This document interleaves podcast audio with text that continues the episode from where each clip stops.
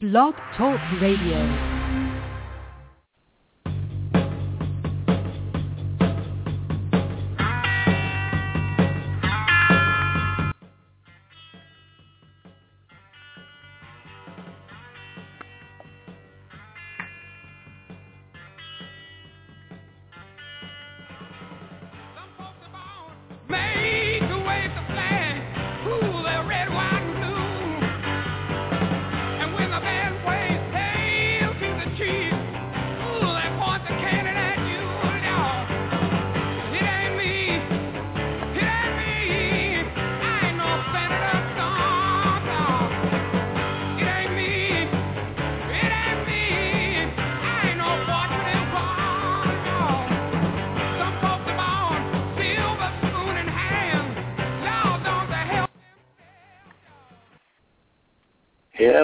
Mr. and Mrs. America. This is Sam D coming to you tonight, trying a little bit different take on things. I haven't come on the air in any significant way in about two years. But I felt the need to get on here tonight and speak with you about something that's going to make a big difference in whether or not we can succeed as a nation and whether or not we can, as I put in the chat, weather the storms we are now in and the greater storms to come. As a new young nation, we were faced with many challenges because any government, no matter how small and minimal, has to provide certain things to the nation. Otherwise, it is not a government. To do things like keep roads open, deliver the mail, come up with something to use as money, we have to provide safety and security for our people. We have to take care of the needy, the widow, and the orphan. We have to have an army to protect the nation, and we have to have police to protect the people.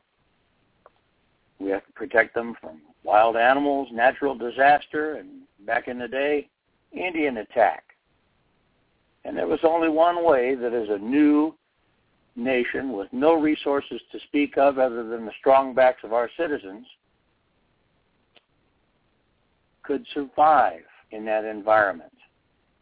And that means of survival was called voluntary association. People getting together to take up the slack. People built the roads and the bridges. They cared for their neighbors. They built forts. They stored food. They raised barns, cabins, and rounded up criminals, stray cattle, and hogs. Took on all the measures necessary to protect the people. And it was all done through voluntary association. Eventually, government stepped in to pick up the slack and make it work as a regular thing. But we didn't really get rolling as a nation until after the Constitution had been adopted. We had the colonies running around trying to take care of things themselves in a very inefficient way. And the people took up the slack. They got together. In some cases, they taxed themselves to do things. I know one of them was to round up stray hogs. I had an ancestor. And they got together and took up a collection to pay him to keep people's stray hogs at home so they didn't tear up people's gardens. They built forts another ancestor of mine, his home became a fort in the frontier of western Pennsylvania at the time. He couldn't build the place up himself, built a big stout cabin. But because he had a good source of water there, and easy transportation, and everyone could find it, the neighbors all got together and they erected a stockade around it. And when they suffered the ravages of the Indians of the day, they all got together at that fort for mutual defense and looked after each other. The women and children stayed there. The men banded together to go out and take care of the problem, came back, and they went to their homes. When people got sick, they got together and fed each other. They provided game, they provided food. They tended for sick people as well as they could with no doctors around care of people who were widowed. They took care of orphans. and they did it by banding together in voluntary association to fill the needs of the community. When we talk about our preparations in modern time, we speak a lot about getting together supplies, learning new skills, making ourselves useful to the community. And one of the things that Scout has always talked about, a matter of being a good rifleman, is being available and well trained and developed to be a leader for that community. The leaders can't just stand out there on a soapbox and say, okay, folks, we're going to do this. They have to have some basis to work from. They have to have at least their friends, their family, and their neighbors to step up and assist them in doing this. In order for you to do that, you need to be a strong part of the community. You often hear preppers talk about building a survival group where they and one or two or even four families might band together to take care of each other and share the guard duty and help plant a really big garden, take care of livestock and things. And there's absolutely nothing wrong with that. But I will tell you that four families together on one piece of land, and no matter how large the families, cannot support themselves. Because a group of four families could be easily overtasked with the things they need to do and providing their own security. They can't range out far enough away from their own property to see what's going on around them. They have no way of knowing what's happening around them.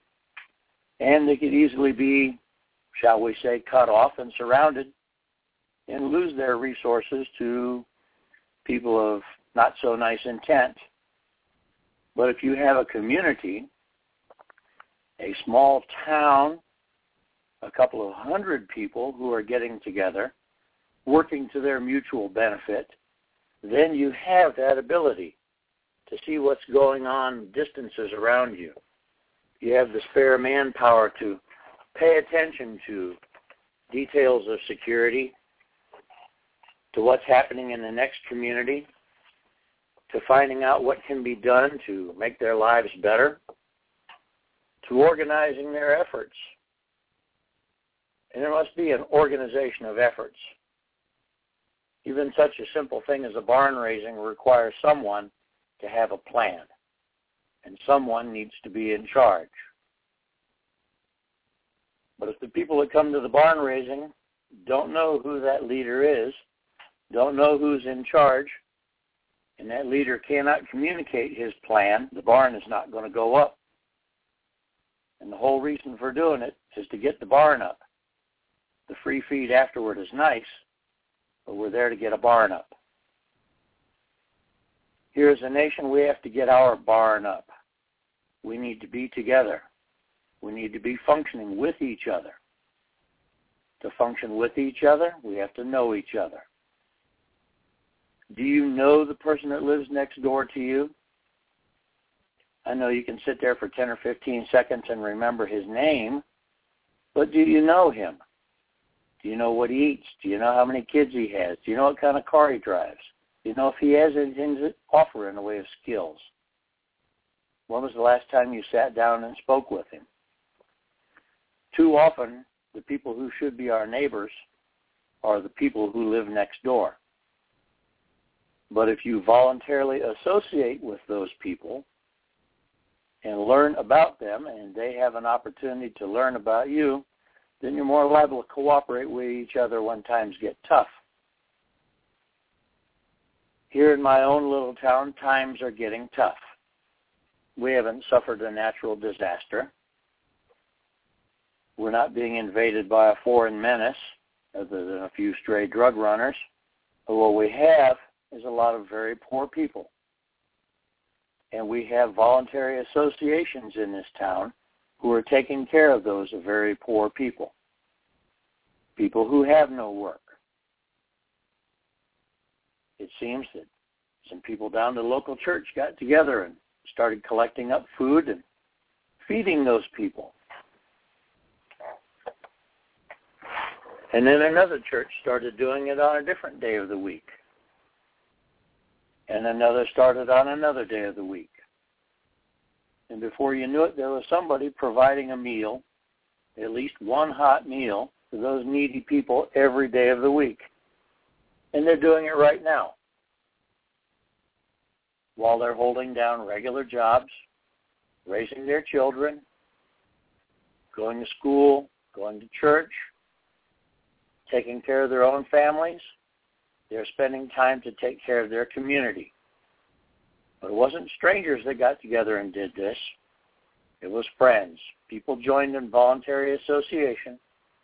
People who saw a common need working together to make a success, to meet a need in their community. We have a very active Habitat for Humanity group in this town.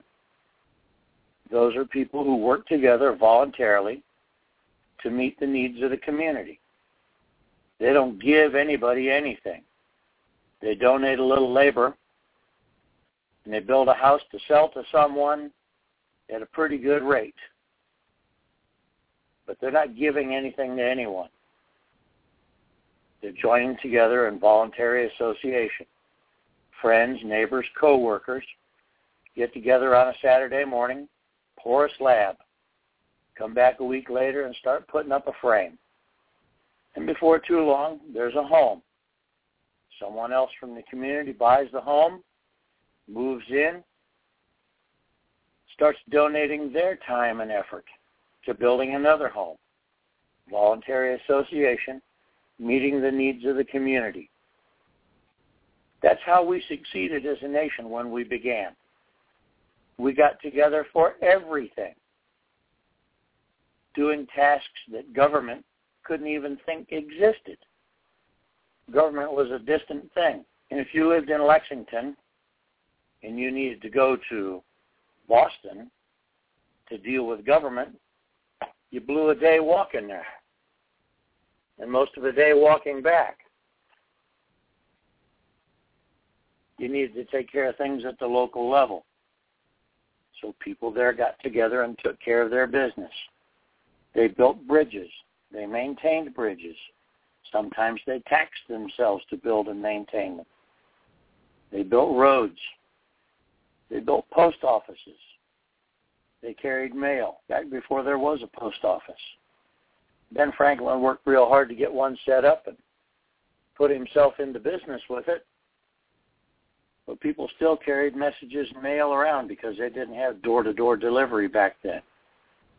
And if somebody went into the town of Lexington and there was a message there waiting for somebody, they would pick that letter up and drop it off on their way to their own farm.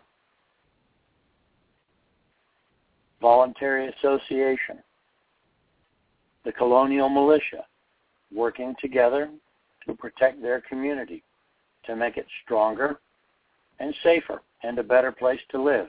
And it wasn't all work either. When they got together to do their drill, which was required because they voted it on themselves, they did it in a social setting, usually after church on Sunday afternoon. Some of the more sporting of them would get together and take turns shooting at a mark for small tokens of assurance as to who had the greatest skill. People building community, working together, living together, recreating together, learning how to coordinate their efforts. Do you belong to a neighborhood association? Do you belong to a social or fraternal association? Look at the history of that organization how it got together, what it was created for. Many of the social and fraternal organizations that we know of today that people will get together and think of as a good excuse to sit down on Saturday and have a drink with their buds. Those organizations were created to meet a common need that the people had. We used to have an organization called the Grange and the Grange organized farmers so that they could coordinate their marketing, so they could learn better techniques to farm, so they could help each other. It was almost a union. They educated each other in better ways to farm. What we now know as Blue Cross started as an organization of lumbermen and miners in the Pacific Northwest at the turn of the last century. People who pledged to stand together and take care of each other when they became ill or were injured in their dangerous occupations. And logging and mining are still pretty dangerous occupations. Those organizations got together. Initially, they just took care of each other, took donations of food and chores, firewood to those who were injured, incapable of helping themselves. Later on, it became an organization where they put money toward it and hired professional medical care for each other. The next thing you know, it was an insurance company. Well, I'll tell you right now that it didn't really become an insurance company until way up in the 60s. It was a loose, informal organization that took care of each other. A lot of our other fraternal organizations, like the Elks or the Woodsmen, got together initially almost like uh, the Bailey Brothers Savings and Loan to put money in to help each other. Everybody put in a couple of dollars a month, and when someone got sick, they could hire a doctor out of their common pool of money and get that person well, get them back to work. A lot of cases, those those social organizations have dissolved over the years and dropped back to being something just drinking buddies on Saturday afternoon. But some of them have gone back and looked at what they were about and gotten back into that business of taking care of each other. What do you do to take care of your neighbors? Do you know them? Do you work together? Do you cooperate? You go rototill the neighbor's garden and they help you can yours when it's all ripe. If any of you have anything going on,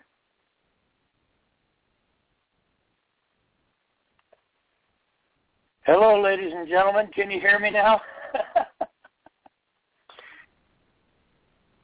if you can, somebody pop on and uh, let me know. Scout, are you out there? Let me know what's going on. Am I in yep, here? I'm, I'm I'm listening. I just didn't see you in the studio.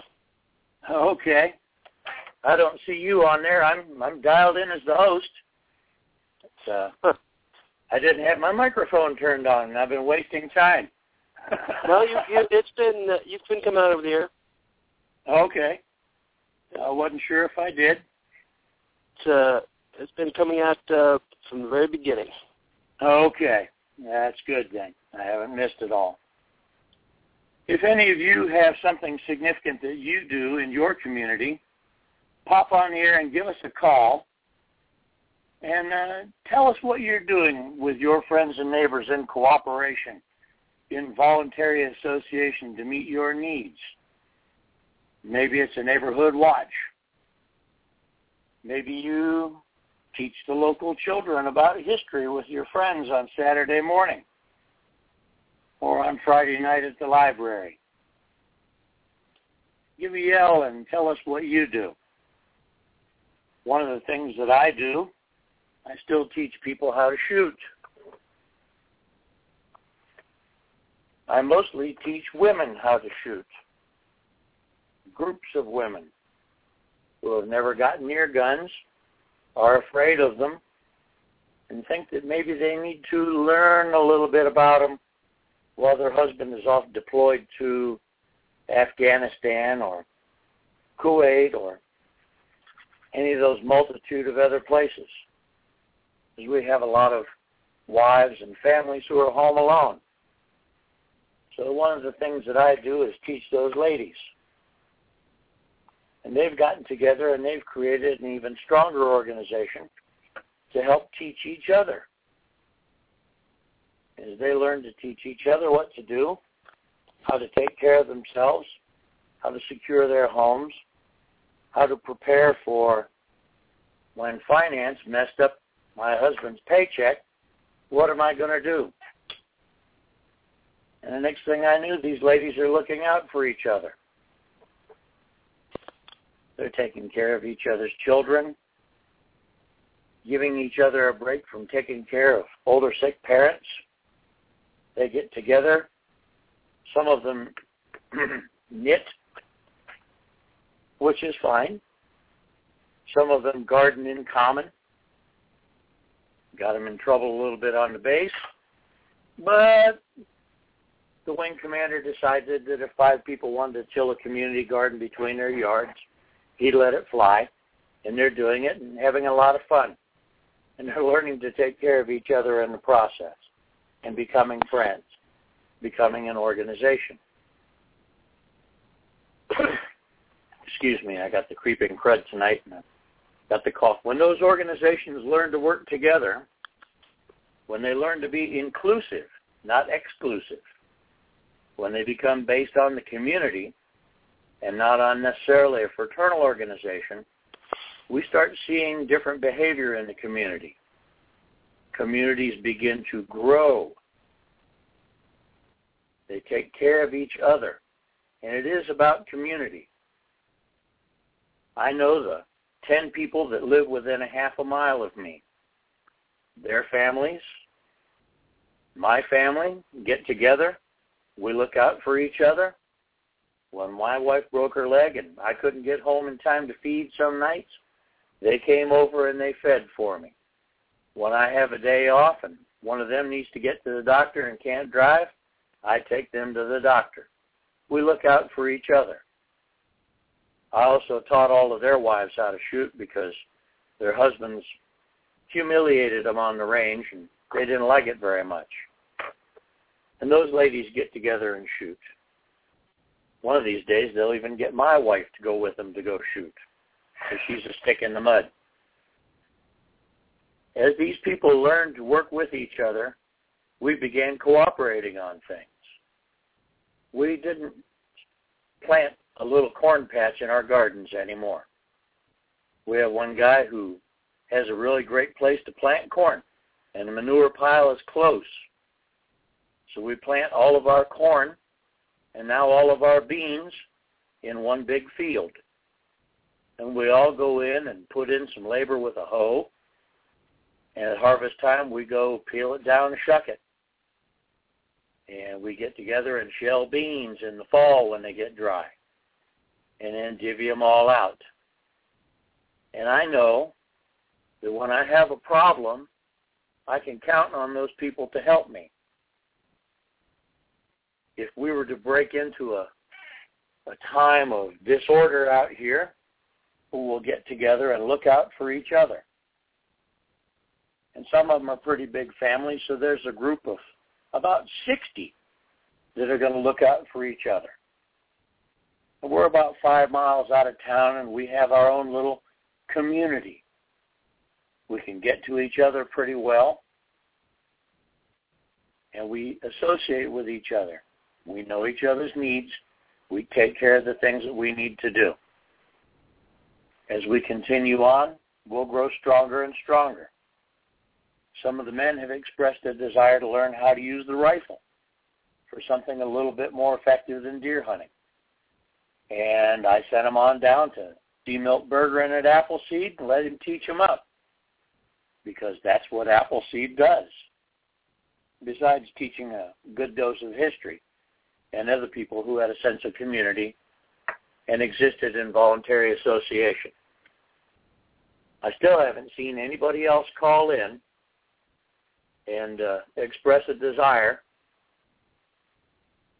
to tell us what they're doing in their community. And if you're not doing anything, maybe you need to start thinking about it. Maybe you need to start building an organization. Maybe you belong to a church in your town where the people are like-minded and get together and cooperate. But like many towns nowadays, churches tend to pop up all over the place and have kind of small congregations, and they don't necessarily cooperate with each other. So we don't always have the physical support of a community even though we enjoy the spiritual support of a religious community. You need that physical support too.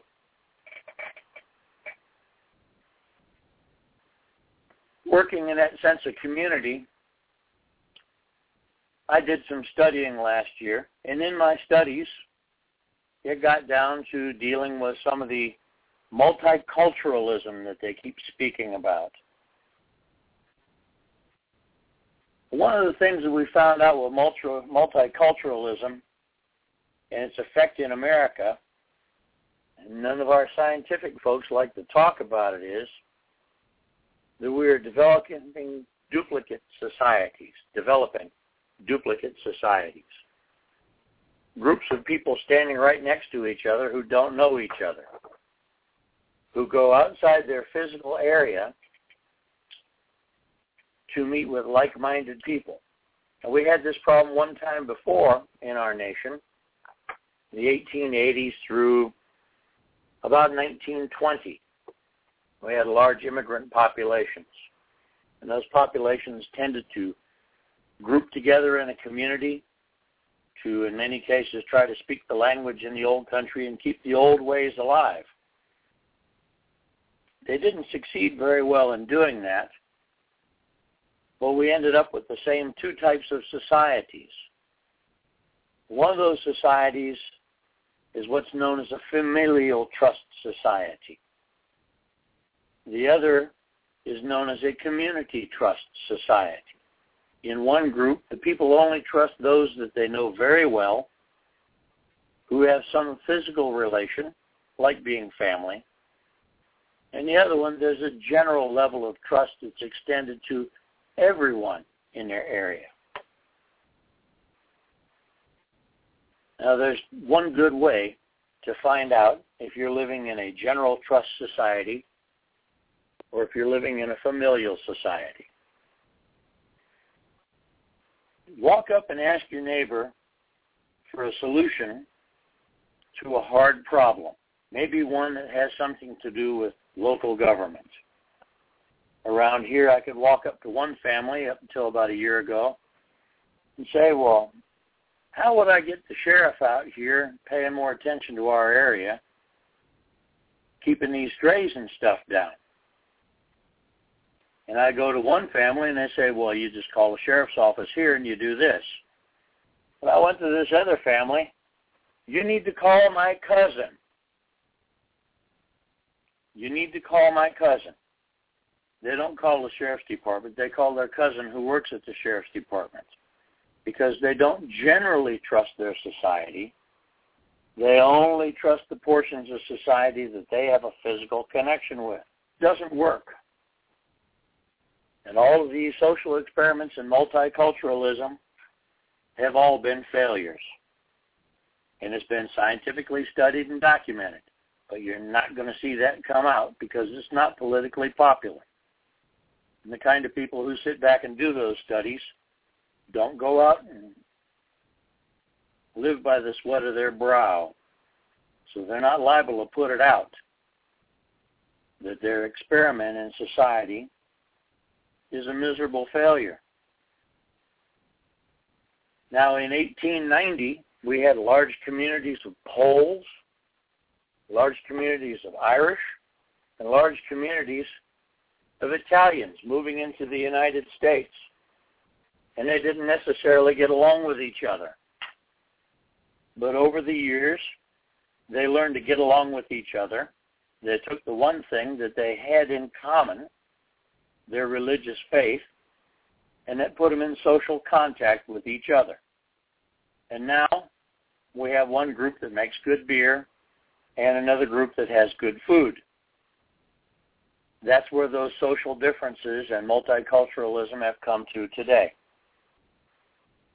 We need to ensure that our communities become truly multicultural, and truly multicultural is unicultural, where everyone is part of the same society and can depend on each other.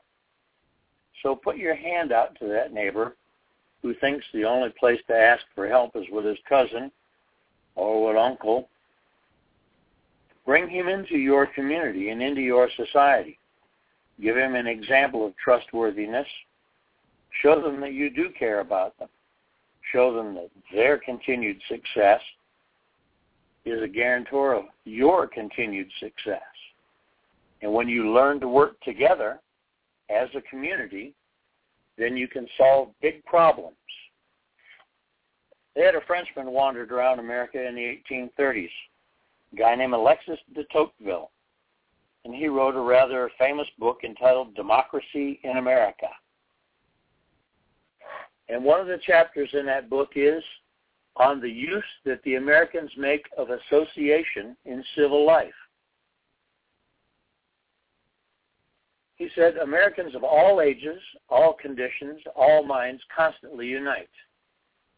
Not only do they have commercial and industrial associations in which they take part, but they have a thousand other kinds. Religious, moral, grave, futile, very general, very particular, immense and small. Americans use association to give fêtes, to found seminaries, to build inns, to raise churches, to distribute books, to send missionaries. In this manner, they create hospitals, prisons, and schools. Finally, if it is a question of bringing to light a truth or developing a sentiment with the support of a great example, they will associate. Everywhere, at the head of a new undertaking, in France, you see the government. And in England, you see a great lord. Count on it that in America, you will perceive an association. People getting together, working as a community to do something that they can't do any other way. Something that's not the business of government, or maybe it is the business of government, but government is neglecting its duties. Building hospitals, building churches, building schools working together for the common good, putting nothing into it but a little sweat equity. So, we need to keep that in mind and we need to build that sense of community here in America. Still can't believe nobody's calling in telling me what they do in their community. Don't any of you people do anything with your community? With your friends and neighbors? Think about it. Would you loan your neighbor a lawnmower? I'll loan my neighbor a lawnmower, and I have an expectation of getting it back in good shape, maybe in a week or two.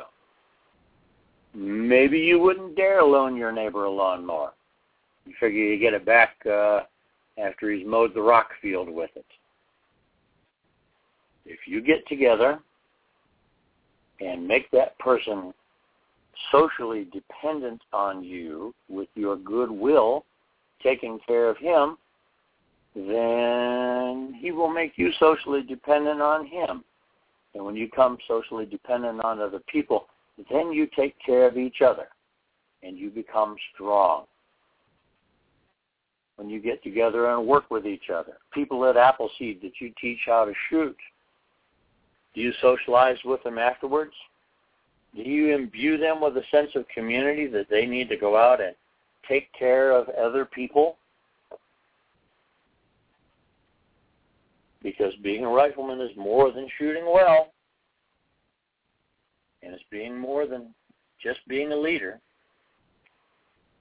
It's being out there and creating groups of people to be led. Forming groups of people who get together for common purposes Go down to one of your local organizations that you belong to, the American Legion, say, and see what they do as a group to take care of their community. We have a, a guy in the chat room, First Radio, talking about uh, community emergency response team. And unfortunately, it's a FEMA-based program. I'm going to tell you that in Alamogordo, it's not so FEMA based. The emergency services coordinator for Otero County can't get anything done if the people in Otero County don't help him with it. He ain't got a budget and he doesn't have the manpower. People in Otero County want to do something. He's got the manpower and he doesn't need the budget. Stuff just kind of shows up. we scared the guy.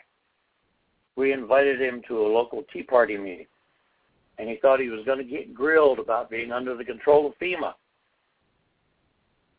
He came down there. We asked him, "What are you doing?" And then we said, "What do you need to make it work?"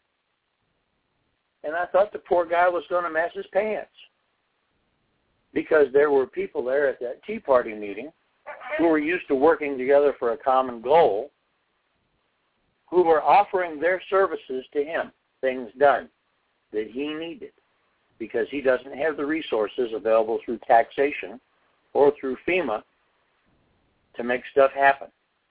And you can bet that if something bad ever did happen here, oh, he might want FEMA's resources when they get here, but he's listening to us because he knows that we will associate together to help him meet his goal. And too many people have a funny idea about FEMA anyway. Camps on the mine, really all they are is a management organization.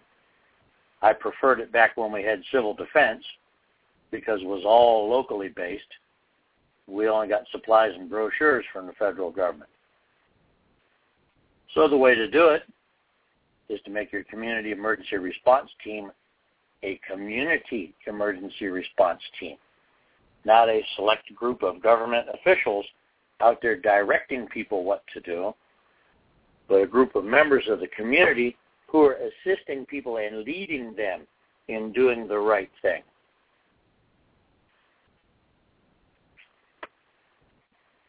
Okay. First radio change. Okay, it's ISL radio. I don't have my spectacles on tonight, so I'm not seeing very well. You as a community need to get together and take control of what's going on. You know, we have a guy here who's teaching radio communication. How many of you people know how important it is to have good radio communication? Here in Alamogordo, we've got more good radio communicators than you can shake a stick at. You know, when the local hams get together down in the park, they take the place over and you can't get through it because there are going to be three or four hundred of them floating around down there. And they do a lot of good work and they run a lot of the comms around here because theirs all seem to work when the governments don't. It's amazing how that happens. And they can always get a hold of another ham somewhere when they need a message sent through, something to get done. Had a forest fire with a area got cut off last year. Didn't have any phones and cells don't work up there. But you know what? Had a guy sitting up on top of that mountain with a pretty powerful rig and two car batteries, and he was getting the job done, passing on the messages, getting people where they needed to go, making it happen. But he had other people with him because he didn't carry them car batteries up there himself. His friends and neighbors carried them up there, brought him fresh ones, and then somebody hauled up a couple of solar panels.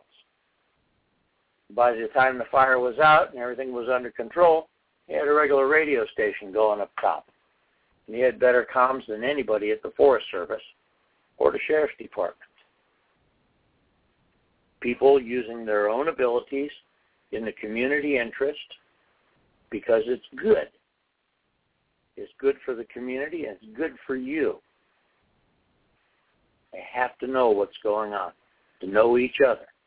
And they have to work with each other on a regular basis to make that happen. What are you doing in your community? How many of you are hanging with Habitat for Humanity? How many of you throw in a couple hours at the soup kitchen once in a while? How many of you just go over and help that 80-year-old lady down the street get in her firewood or get her leaves out of the yard? She went out and raked them all up, but didn't have a truck to take them to the dump. I went down and got them. I got a truck. Besides, I wanted the leaves for my compost. As she's concerned, I'm a great friend. I'm doing something for me. It's helping her too. And that's a great thing. You find that most things in communities happen kind of that way. People will get together and do stuff for their own benefit that helps everybody else. People down the street, hey, I got a tree going to fall on my roof. Can you help me get it out of there? Sure, because I need some firewood. I'm going to help you. You're going to help me. We all win. Why? Because we're a community. We look out for each other, and it's in our own interest to look out for each other, just in the smallest of things. Had a neighbor. I don't get to see him very often. He works nights. I work days. Things got messed up. I ended up with a couple of days off. I had to take off work to take care of my wife. I ran into him. Now I didn't have to take off as much vacation to take my wife to a doctor's appointment downtown because my neighbor will do it for me. And I don't mind going and doing some things for him during the day when he's trying to get some sleep. We look out for each other. We take care of each other. It's like Scout cuts his neighbor's dead trees and clears them. The neighbor makes sure his dogs are vaccinated. This is people helping each other. No cash changes hands, but certainly something of value happens out there. We're looking out for each other as a community. When we do it a little bigger and a little stronger, when we have those really tough times, when our town is cut off with a forest fire or a brush fire, or the highway bridge is down and it's the only way into town other than Shanks Mare, people need to take out, look out for each other. Say we do have the great financial collapse that everyone is concerned about, and we're all together in our little town, having to take care of each other. Do you take care of your neighbors enough to plant a couple extra rows of corn? Do you take care of your neighbors enough to plant a few more rows of beans? There's too much to bag up and store. We can take them to the soup kitchen, and they like getting them too. And sometimes then folks actually come out and help me work in that garden. That's no joke. That community corn patch is getting to be a big thing. Used to be as part of my job I had to get rid of damaging wildlife. And when you get rid of damaging wildlife, it's a shame to just take it and pitch it. You can't take it for yourself because somebody thinks you're out there working a trophy hunt at the government's dime, and that doesn't exactly look good.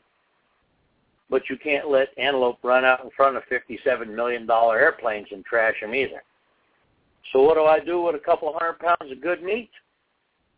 Gee, goes down to the soup kitchen. And the folks at the soup kitchen keep me in mind. And once in a while, I need folks to come out and work. I got some work out there. I'll offer some of them people some work. I'll go down there and say, hey, who wants a day's work? Who wants to earn 60 bucks to come out here and help me do this for today? And lo and behold, somebody wants to come up and do it. And then they find out, oh, he's the guy who's been dropping off this meat around here. That's pretty good. Other people get involved. Next thing you know, the guy says, hey, can you put in a good word with this guy? I'm trying to get a job down here, and if somebody say something good for me, like I'm halfway reliable, or do a good job of work, they'll hire me. So I go down and I talk to the local guys and say, yeah, I've had him out to my place, and he comes out there and I get my money's worth out of him, and he doesn't slack off. So give him a hand. Now he's not down there getting a meal at the soup kitchen. He's down there serving at the soup kitchen and donating food at the soup kitchen because he's got a job running a grader for a local construction company because we took care of each other, met our mutual needs. I went out and put in a good word for him. Now he's got a job. He's going out and taking care of other people in the community. And I know that I can count on him to come out and help my friends and I with our needs. We're all working with each other.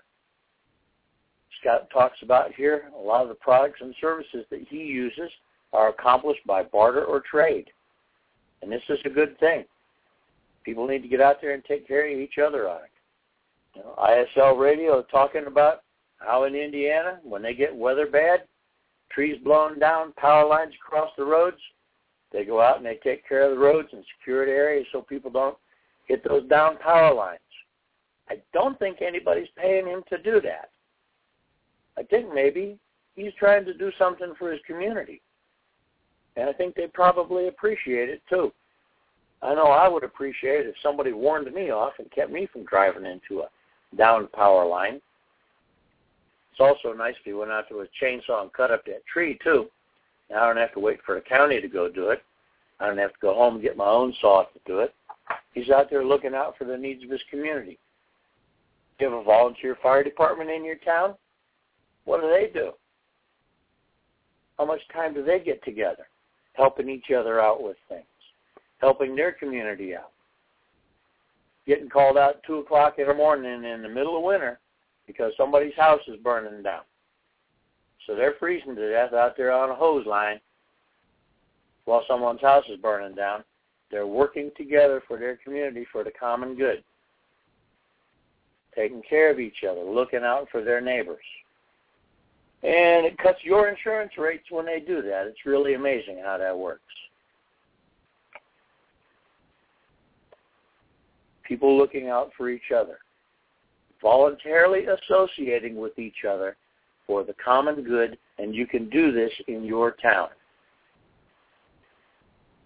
So when you go out and you do a, an Appleseed, and you're sitting down at the end of the day, ask those people what they do in their community and encourage them to do things in their community. One of the things you're going to encourage them to do is come out and try to teach the community how to shoot and teach the community a little history, and that's a great thing. It is a great thing. Add on to it more community service, more being involved in what's going on. Freedom V talking about the local beekeepers taking care of each other, looking out for each other, setting up hives. You know, maybe somebody's hauling some hives down to an orchard down the road. You got some, need to make the trip. They take them for you. That's a good deal, especially if you're down in the ER getting X-ray took of your leg, see if it's broke. And if you got friends and neighbors that'll help you out with that stuff, it's a great thing. But it doesn't happen if you don't get involved and make it happen. I think I see Jimmy sitting in there in the chat. I don't think he's called in here. Well, maybe he did. I got a caller here. I'm going to bring him on. Hello there, 805-304. How you doing? Hello, good evening, sir. Uh, my name is Jay. I'm calling from California, and uh, I like your topic here, and I just want to uh, tell a real quick story, if I could. Sure, go right ahead. Okay, so uh, the topic tonight, um, you know, associations and working together. Uh, recently, uh, so I'm over here in Ventura, California, and uh, we got a local apple seed that that with a group of dedicated folks that do it month in, month out, every month of the year in uh, Piru, California. And um, basically, the way I learned about that is through uh, an online discussion forum called calguns.net. And, right. Uh, and through that, I've gotten involved with, um, you know, as you're talking about, people calling to action, saying, "Hey, let's do a little bit more. Hey, let's uh, let's get involved in the community."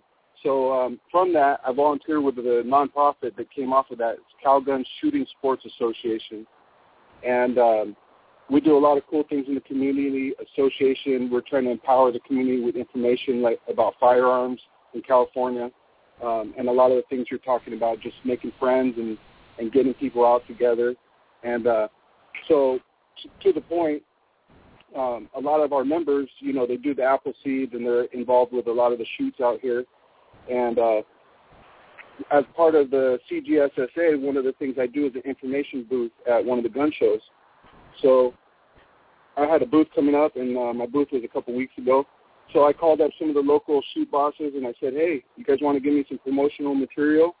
um, I got a booth going in Ventura, and uh, I'll go ahead and put your pamphlets out. You know, and if anybody asks any questions, I'll talk to them and I'll point them to you guys and and uh, get them towards the Appleseed. So, you know, and I did the gun show, and I talked to dozens of people, um, you know, who are interested in Appleseed. And I've never been to an Appleseed, but I know of the good work that they do. But uh, you know, with the organization that I volunteer for and the association that we do have on a personal level with the Appleseed guys, um, I guess that's just an example of, you know, what you're talking about, the associations and how we can come together for a common goal. It is, and that's a real good example. You know, when people in our community get together and take care of each other, it's a good thing. Makes you feel right. good, too, doesn't it? Oh, definitely. Um, that's part of you know what drives me to do what I'm doing with CGSSA is uh, just because it's such an important topic. I mean, the Second Amendment by itself is a such an important um, foundation uh, for us as Americans that uh, anything you can contribute, even in small ways. I mean, my story is just a small little example, but um, as you said, it, it does. You know, it makes me feel good and uh, and by by talking to those people and, and hopefully they get out to an Appleseed, obviously they're going to feel good as well once they get to the Appleseed and also the association with them. You know, when when people get together to do something that they're interested in, or to have a common interest, it makes it easy. And if they can push that common interest to just a little bit wider circle, the community gains big dividends from this. Yeah, and each, and each individual. to do that. Yeah, and each individual, you know, the light gets the load, excuse me, gets a little bit lighter for each individual too, as well. When everybody pitches in a little bit, um, you know, that load is that much lighter. Know, And it's a big load. itself is a is a community organization. It's all Right. volunteers. None of them people are getting paid to do that. You know, to get out and they drive all day and all night, go somewhere seven or eight hundred miles away, teach a class, sleep in a crappy hotel room, or maybe even on somebody's floor. I've done that a couple of times. Right. And uh you know, I got there and, and I did some good and I taught some people and I felt good about it. Right. And they went on and and, and, and to teach other people. Exactly, and that, I think that's important to tell that story too of how of the hard work that the volunteers are doing because sometimes um, I know in the work that I do, I try to make it uh, very. You know, you only have a couple minutes to talk to people in most circumstances um, at a booth, at an information booth. So you got to maximize that time, and uh, you know sometimes.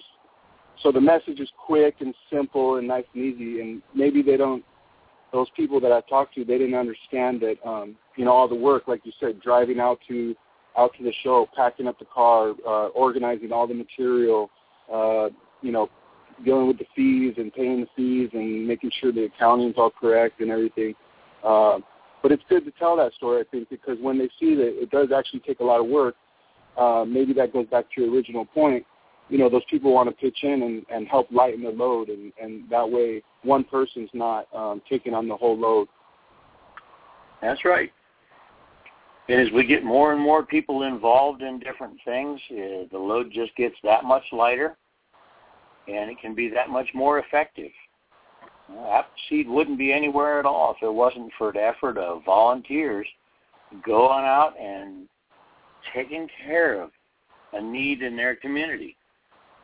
For Appleseed, that need is teaching the history and the heritage, getting people thinking about liberty the right way looking at, at, at a different perspective on it.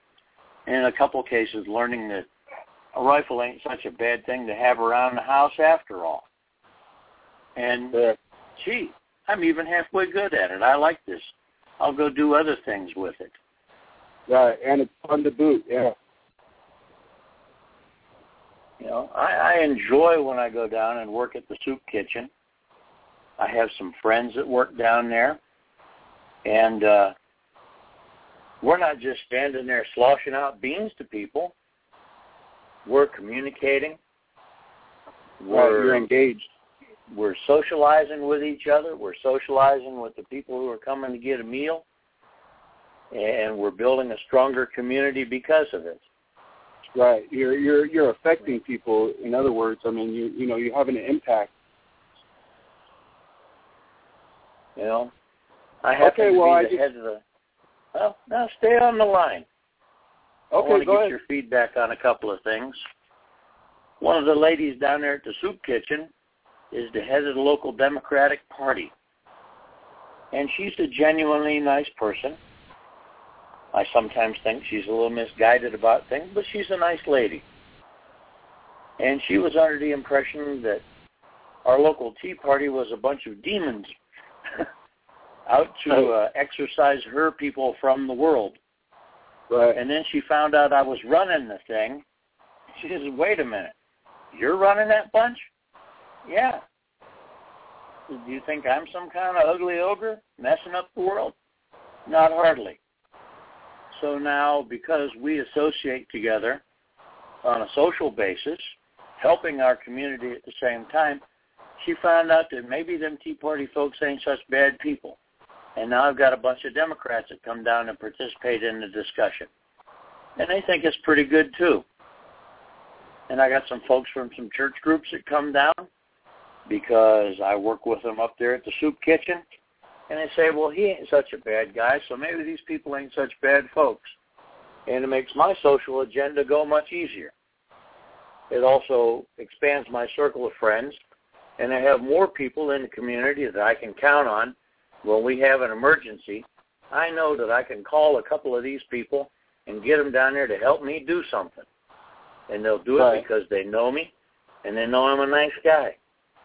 And you can call people to come help you, can't you? Sure, definitely. And, and and to add to that, I mean, without those people that I could call on, I mean, my life would be much uh, not my life, but I mean, uh, my impact would be much smaller, and and it would be, make things much more difficult. And I couldn't accomplish many of the things I do without the guys that volunteer with me as well. Um, and to what you were saying, I was just talking to, uh, I was just at my local um, FFL, my dealer, and we were ta- I was talking to his wife about it, him and his wife, and uh, we were talking a little bit about that, uh, about how you said um, talking to the other side, so to speak. You know, the people who don't normally uh, necessarily associate with, uh, you know, firearms or necessarily conservative values. Um, but we were talking about it, and uh, we both came to that same conclusion. It's kind of like what you said. Um, it's building a trust with people, right? So you, you, build the rapport, you you friendly with them, and uh, obviously always kind and friendly, and you build a trust, so that when you do tell them about something like Appleseed, for example, or for in my example, I tell them about Calguns and and the things that we're doing out here, and talk about firearms.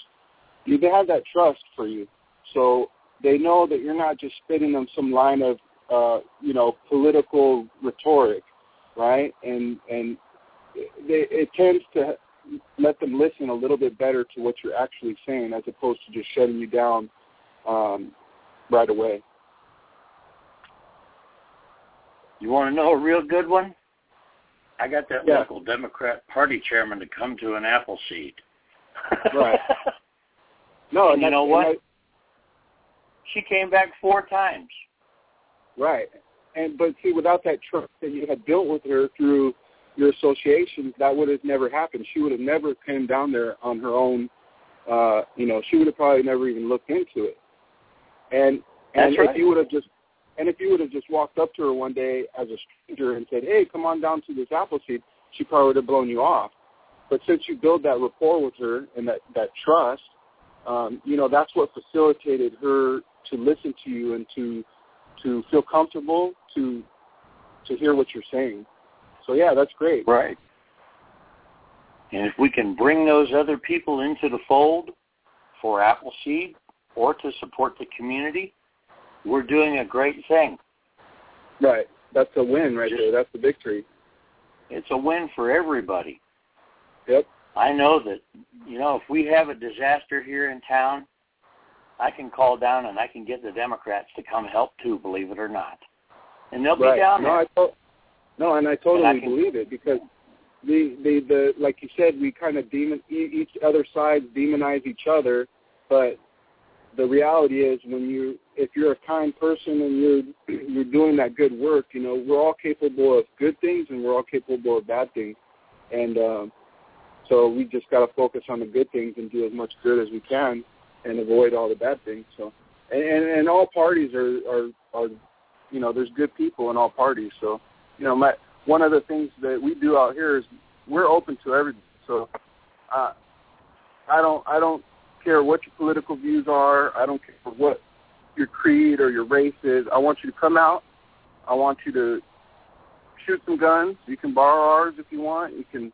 I'll, I'll loan you some. I'll give you some ammo. I'll. Uh, I'll, I'll pay your range fee if I have to, you know. But I want you to come out and be with us for for an hour or two and uh, participate with us. And uh, that's the the key. Like I think what you were saying is like once I get them out there, they see that we're basically we have more in common than we do, you know, our differences. And then, You're like talking. you said too, they have they have a great time, they enjoy themselves, and they want to come back next time. So yeah, one of the ladies that I work with down there at the soup kitchen occasionally, uh, she's not really able to help out a whole heck of a lot. She's a very elderly black lady. She's probably 85 years old. And so she can't stay on her feet for a couple hours slinging hash all morning long. But she Sure. comes down and, and, and, and helps get things set up and helps wash dishes, whatever. Uh, when she gets tired, she goes and sits down out there. She socializes with the people who are coming for a meal, and that's a good thing. And I got talking to her one day because she was real concerned because she had some crime in her neighborhood. And I said, well, you have a gun. And she says, well, I've got this thing my husband left in a nightstand, but I don't even know if it works. right, so the next Saturday, I'd take this lady to the range with her Iver Johnson 32. We Yep. scrounged up a couple boxes of ammo and uh, took it out, and I made sure it was safe to shoot. And I taught her how to shoot the thing, and uh, she was pretty happy with that. I didn't think very much of it, Uh, she's the one that asked me if I wanted to start to help teaching some other ladies in the area oh, because she had some friends who were a little scared too and had their husband's old owl's head in a nightstand that hadn't been moved since 1946 and had verdigris growing on the cartridges. right, And the next thing you know, we've got a group of people out here. Then her pastor at church came down and wanted to talk because he was afraid that someone was going to come in and disrupt their church services violently. And I empathized with the man and I said, well, do you have some people that own pistols and they're willing to use them? Well, I don't know if we could do that. And I said, well, my niece's husband is a pastor and he has a regular church defense team because their church is rather large and rather vocal in the area and draws some grief.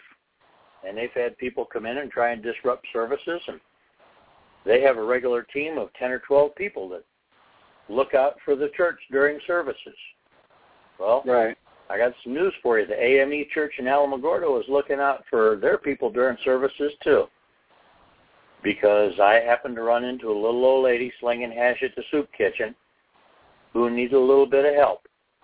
right. And now I No, know that a- I can call that pastor if I need 10 or 12 people to come help me. I can call him up and they'll come help me. Yeah, that's great. They'll help me at the soup kitchen. They'd probably even come out to the out to the to the house here and help run off some wild heathens if I ran into any. I don't think I Right. will. But the point is we've developed community. They trust Yep. me, I trust them. Yep. So when Those times get tough- that trust. Right. times get tough, I can go to them and I can ask for help and have a reasonable expectation of getting some willingly because they know that they can come to me and I'll help them. It's that sense of community. It's that general trust community, not that familial trust community. I'll call my cousin. Well, maybe your cousin will help you, maybe he can't. You call me, you can. You've worked with me, you know it. If the rest of our people get out, get involved in their communities, do a little one-on-one time with people that they don't ordinarily hang with, next thing you know, we have a community. And then when we need to create a voluntary association, uh, here we had a bunch of people in voluntary association got together and built a giant playground at the local park about 10 years ago. Nice. They just all got together and built it. That's One awesome. guy came in with a backhoe, dug out some some holes. Some other guys put up a swing set that they came up with someplace. Somebody else made a set of monkey bars, and next thing you know, we got a playground out there. And next year, they all sat down together about a month ahead of time and planned out a little more. Got some donations from some local contractors and went out there and built what they call Kids Kingdom. And it's a really nice big park for kids up to maybe six or seven years old. Get out there and climb around in a, a big wooden castle and run across some rope bridges and just have a heck of a lot of fun. Yeah, Voluntary awesome. association. Government didn't have nothing to do with it. Probably the only formal organization that had anything to do with it. A couple of guys from the VFW and a couple of guys from the Legion went around and rounded up supplies. Right. But that was it. Everything else is just people who had bumped into each other, were willing to sit down together and do something for their town. Right on. Yeah, that's great. Um, so thanks, sir. Uh, thanks for telling me those stories, and um, I hope I my story helped a little bit. Um, I'm going to get going. I got to help the wife with dinner real quick here. Um, but I enjoyed talking to you. Thank you very much. Thank you for calling. I appreciate you coming on and, and telling us your story. Another case All right. of voluntary association in action. Yes, sir. All right. So you have a great night then. Thank you, and I will. Okay, if any bye of the rest of you have any good stories of great association, uh, pop up and give me a call and let me know. Scott, are we still on the air here? Uh, I'm not sure if we are or not because I heard the English lady say give the countdown a few minutes ago, and I'm trying to dig into it and see if I can find if we're still on or not. But I can't tell. I just Uh, oh, I just put it in the stream. I put it in the uh, the chat. Can you guys still hear the live stream? They said no. okay. I'm Well, looking at the my- I'm looking at the, the the show, and it is still. I guess I I guess I couldn't change it. I must not have been able to change it. Uh, it still says six o'clock, six to eight. Okay. So my scheduling error messed it up for us. Well, now I'll know better next time. I thought they were on on Mountain Time and not Central Time.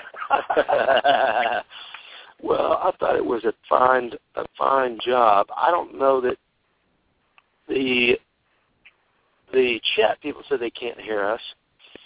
I'm looking at the studio. It's not showing any recording time left, although the recording light is still on. Maybe this is going to go into the archives. Maybe it'll still be able to to hear it in the archives, but I don't think that we're we're not we don't have a live stream going out anymore. I, I'm not showing up on the on the switchboard either, but I've been here all night long, uh, and I can't see me on I'm not seeing you. I don't see you anywhere on here, I, and I I kept checking it. I couldn't see you, so I don't know what exactly happened there. Uh, well, I thought it was a great job. I think that the information that uh, that was put out was was great. Uh, I wish that more people would have uh, called in to give examples of how they're doing stuff, but you know, there's not. I, there's got to be more people doing stuff than what we're hearing about. Uh, folks like Bullet was talking about how she works with her, uh, you know, in her neighborhood and several other folks. I would just wish more people would have would have called in to give examples of how they're working in their neighborhoods and their their communities locally, you know, to to form associations. Because I, I know that we have people out there that are doing those things. We've got volunteer firemen out there. We've got uh, uh, sheriff deputies, you know, reserve cops and stuff out there, and, and they're involved in those things. When we all start working together and get the idea that, that we can help each other with stuff and we can depend on each other, then we build a stronger community.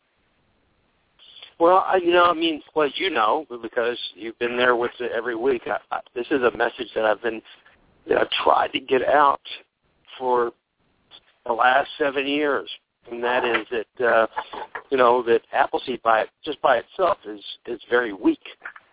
You know, as one organization, it's very weak because at any time it could fold up, it could close down, it could, you know, uh, whatever. It, it could it could disappear.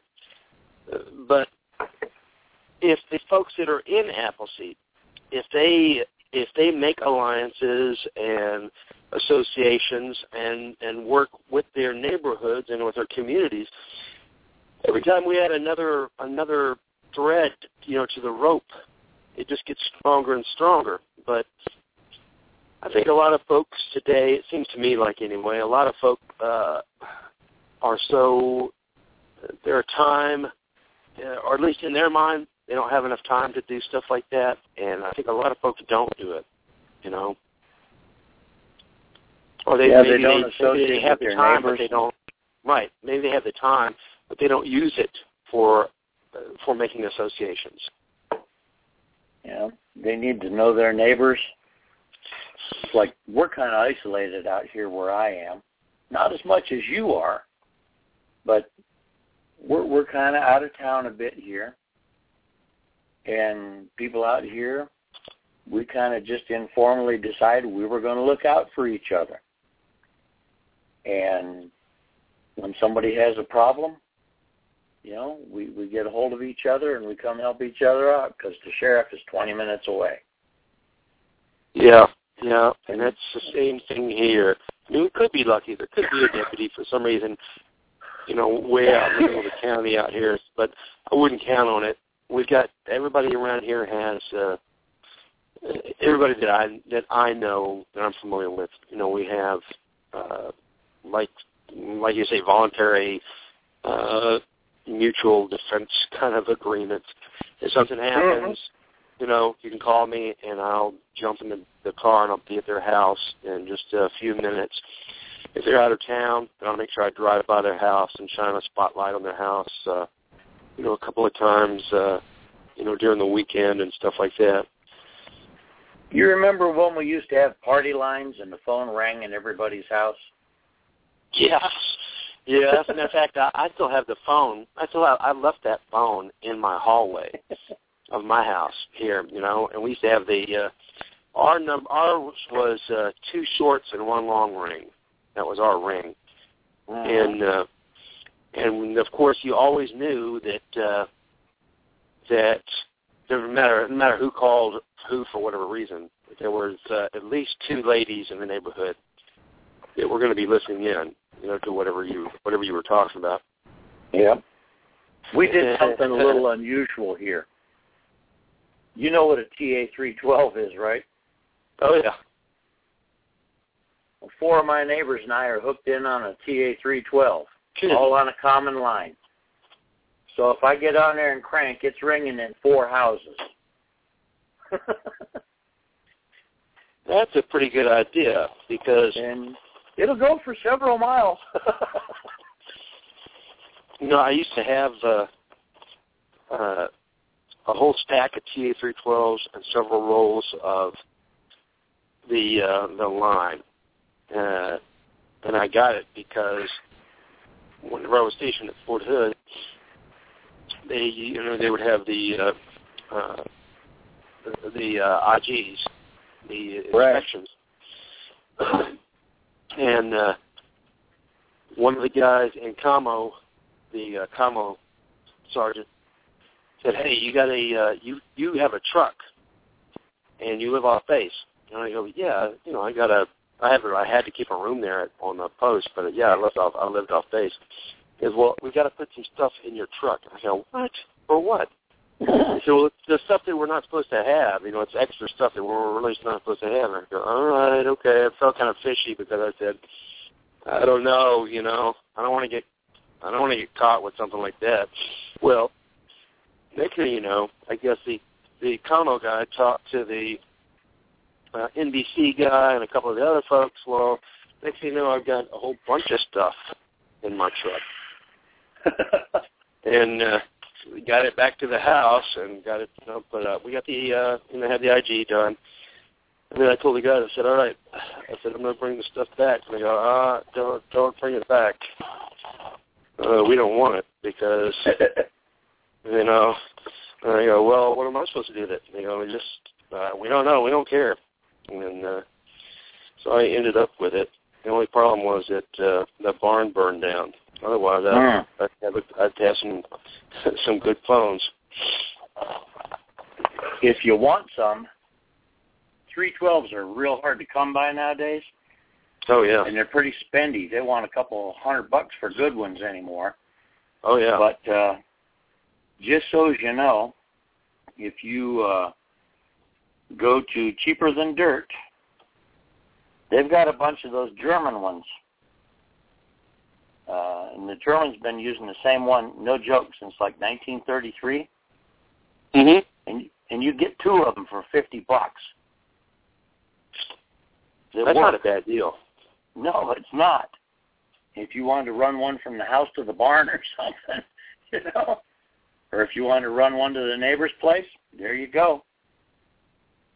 Uh, I may do that. I may take a look at that.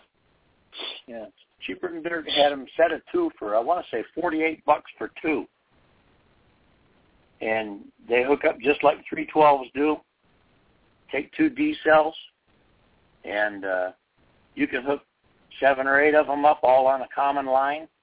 So you ring one, they all ring, and you can hook up to your closest neighbors and have some secure comm and say, "Hey, help!"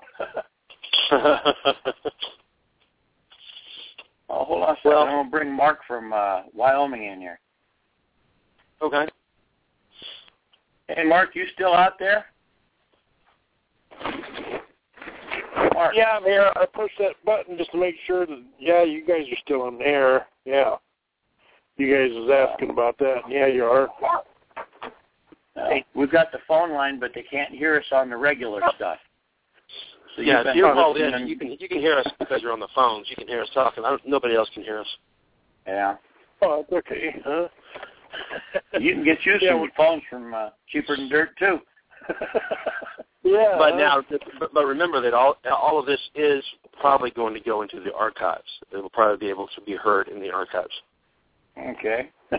Just a just a little note. yeah. Mark listens in usually when he's driving. Yeah, no, we're a little closer to town now, so we're we'll get you when I get home. Yeah. Yeah. I Yeah. scheduled the show wrong this week and started an hour early and it ended an hour early and I don't Oh yeah. first time I've ever scheduled a show. I messed it up. Well, I, I thought you come on at six. You come on at seven or what? we come on at six your time and mine, but it's seven to nine central time. And I I scheduled it from six to eight and forgot that Blog Talk's not on Mountain Time. So. Well, I think that the majority of the information, uh, the the the stuff that we got out was a good was the body of the stuff that needed to be to be heard. Well, I, I hope they did. I wanted it to be something useful to people because I think it's important that we get these voluntary associations, people working together as a community. And, uh, And I think that they each it other. too. well, I'll try and put another one together for later on and keep some show notes on tap in case we have an emergency and you can't get on. Okay, sounds great. Uh, thank you, Sam, for a great show tonight. Thank you for for putting this together. It's a very important topic, and you know I think we should. Uh, I, I know that, uh, like I said, over the last well for Blog Talk, I think it's been four or five years now. But I know that I've I've had to have done at least two to three, two to three shows uh, a year talking about it, and talking about it all the rest of the time. But I think I don't think that's enough. I think I think that I think that we need to push it even harder because uh, it's the only way we're going to get out of the mess that we're in. That's the only way that's going to we're going to fix it is by is by is by pulling government back down to our level instead of uh, instead of having government be be so far away that we've got to use a telescope and binoculars to to get to them. Well, it's like that emergency services director here. He now realizes that if he was to give me or a couple other guys a call, uh, we'll have communication set up with the outside world and inside the county because I just happen to know a heck of a lot of hams, know, amateur radio guys. We all hang together and some of us shoot together. And he's got people that have heavy equipment that can come out and deal stuff. And uh, all he's got to do is give the word. He doesn't have to depend on resources from the federal government that may or may not show up. And when things come down to push to shove, he knows that his bread's buttered here in Otero County and not in Washington, D.C. well, that's fantastic. All right. Well, thank you, Sam, and uh, and let's talk. You and I can we can talk by phone again between now and uh, this next week, okay? Okay. All right, and thanks to everybody listening, and uh, have a great 2014. See you next week, folks. Bye-bye, Mark.